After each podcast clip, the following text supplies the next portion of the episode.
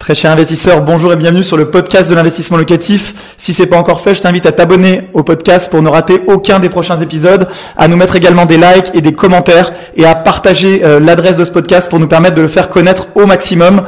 Place à l'épisode du jour, c'est parti.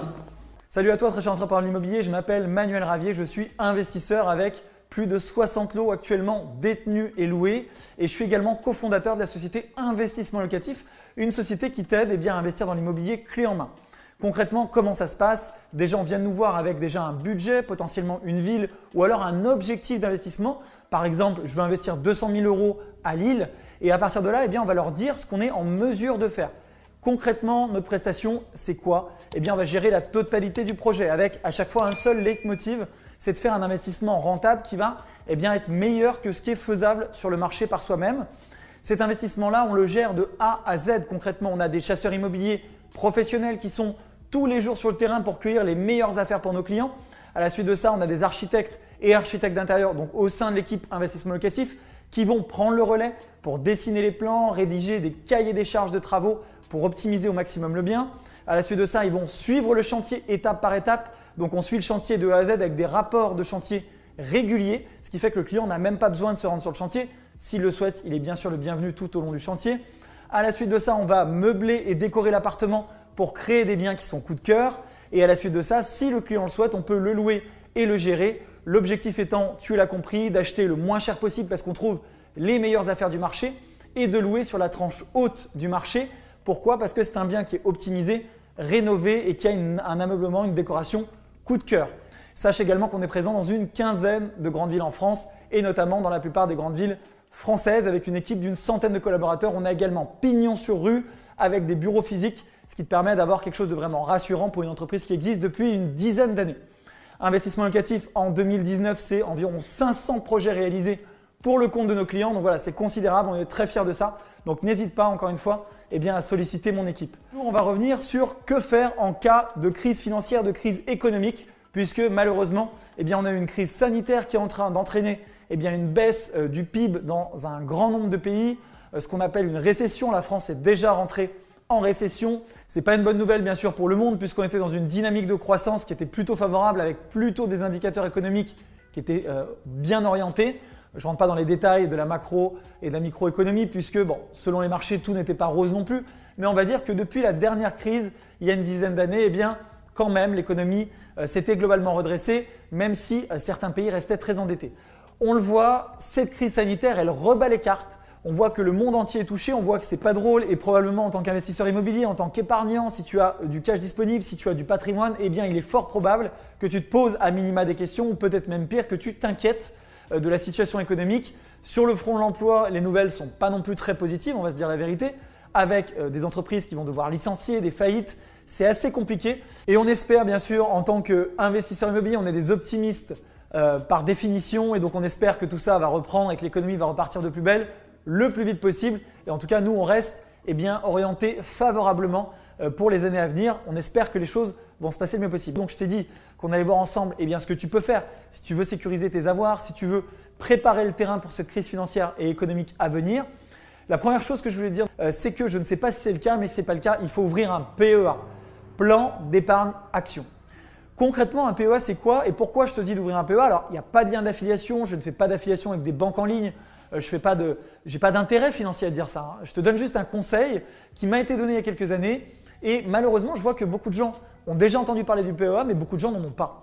Ne pas avoir de PEA, à mon sens, c'est une erreur. Même si tu l'ouvres aujourd'hui pour ne pas l'utiliser, tu as intérêt à ouvrir un PEA. Pourquoi? Parce que le PEA, à partir du moment où tu l'ouvres, eh bien, c'est la durée de détention qui va te permettre euh, pour détenir donc des actions. Un PEA, c'est quoi? C'est un, compte pour détenir des titres, donc des actions. Et avec ce PEA, tu vas bénéficier d'exonération au bout d'un certain nombre d'années de détention sur tes actions. Alors concrètement, le PEA, c'est composé d'un compte titre et d'un compte de dépôt, donc du cash. Pourquoi? Parce que ton cash, tu vas l'investir sur les titres. C'est donc comme ça qu'est constitué ton PEA. La logique, c'est quoi? C'est qu'au-delà eh de 5 ans de détention par rapport à un compte titre, tu vas être exonéré de la partie fiscale. Donc tu vas continuer à payer tes prélèvements sociaux. Tu sais peut-être euh, sur euh, donc désormais des comptes titres. On a la fameuse flat tax, donc un prélèvement de 30% qui inclut impôt sur le revenu et les fameux prélèvements sociaux de 17,2. Bah là, tout simplement, tu vas faire sauter la partie euh, fiscale, donc tu économises 13% d'impôt sur les 30%. L'autre avantage principal du PEA, c'est que c'est un, compte de capitalisation. Dans un compte titre, chaque fois que tu touches des dividendes, chaque fois que tu revends, que tu fais des plus-values, tu vas être imposé.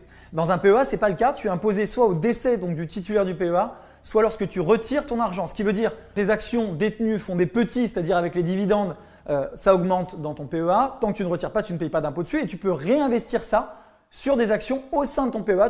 Tu, n'es donc imposé que lors des retraits. Donc c'est hyper intéressant. Ça te permet d'accélérer. Je le compare souvent euh, à une SCI à l'IS où tu es protégé et tant que tu retires pas l'argent à titre perso, dans une SCI à l'IS, tu vas payer euh, bien sûr ton IS. Mais si tu ne retires pas l'argent, tu ne payes pas d'impôt sur le revenu dessus. C'est un petit peu la même mécanique.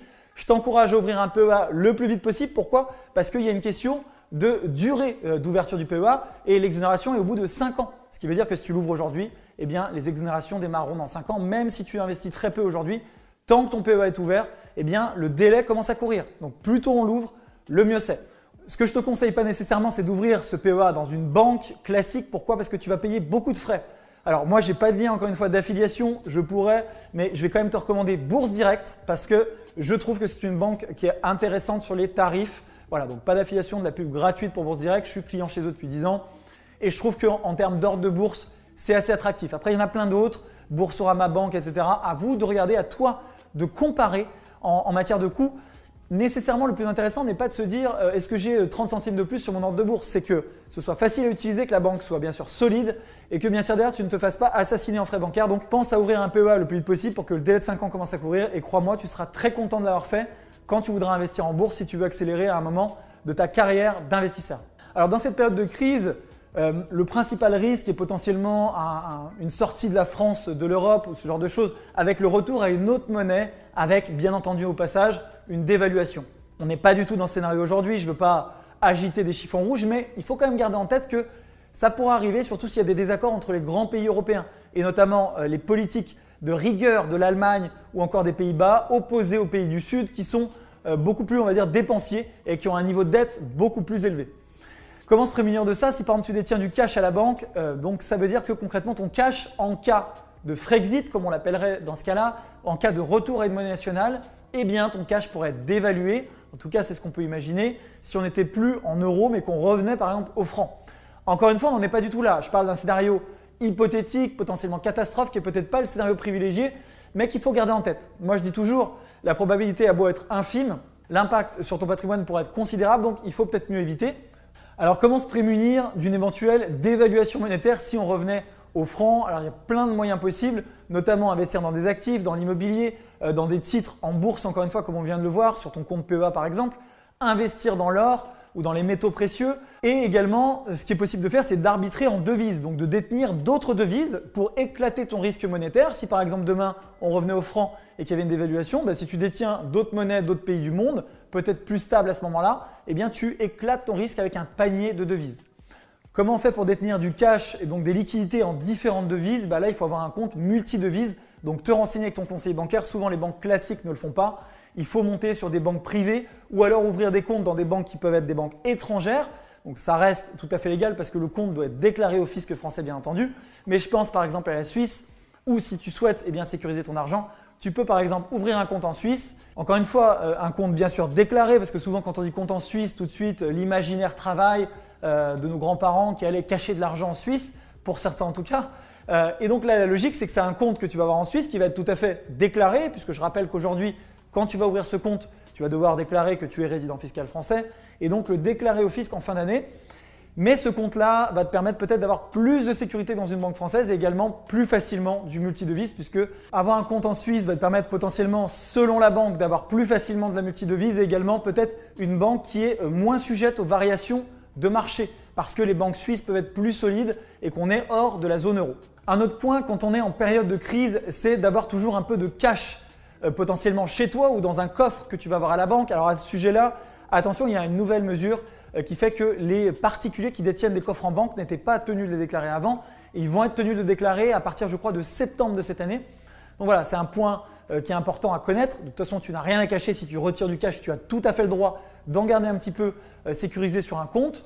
Ça peut être utile en période de crise, ça peut également être utile, comme je l'ai dit au départ, de détenir des métaux précieux, et ça peut également être utile et très utile même d'avoir une épargne de sécurité. Ça veut dire euh, se dire bah, j'ai 3, 4, 5, 6 mois euh, pour voir venir devant moi en cas d'impayé par exemple d'un locataire, on en parle dans d'autres vidéos, ou en cas de, problème euh, sur mon travail, en cas de, de pépin financier, je sais que j'ai cette épargne que je peux mobiliser, que je n'utilise pas pour autre chose et que je peux mobiliser en cas de problème. Enfin, en période de crise, mais aussi dans d'autres périodes, le plus important, eh bien, c'est toujours de se dire comment je peux optimiser ma fiscalité.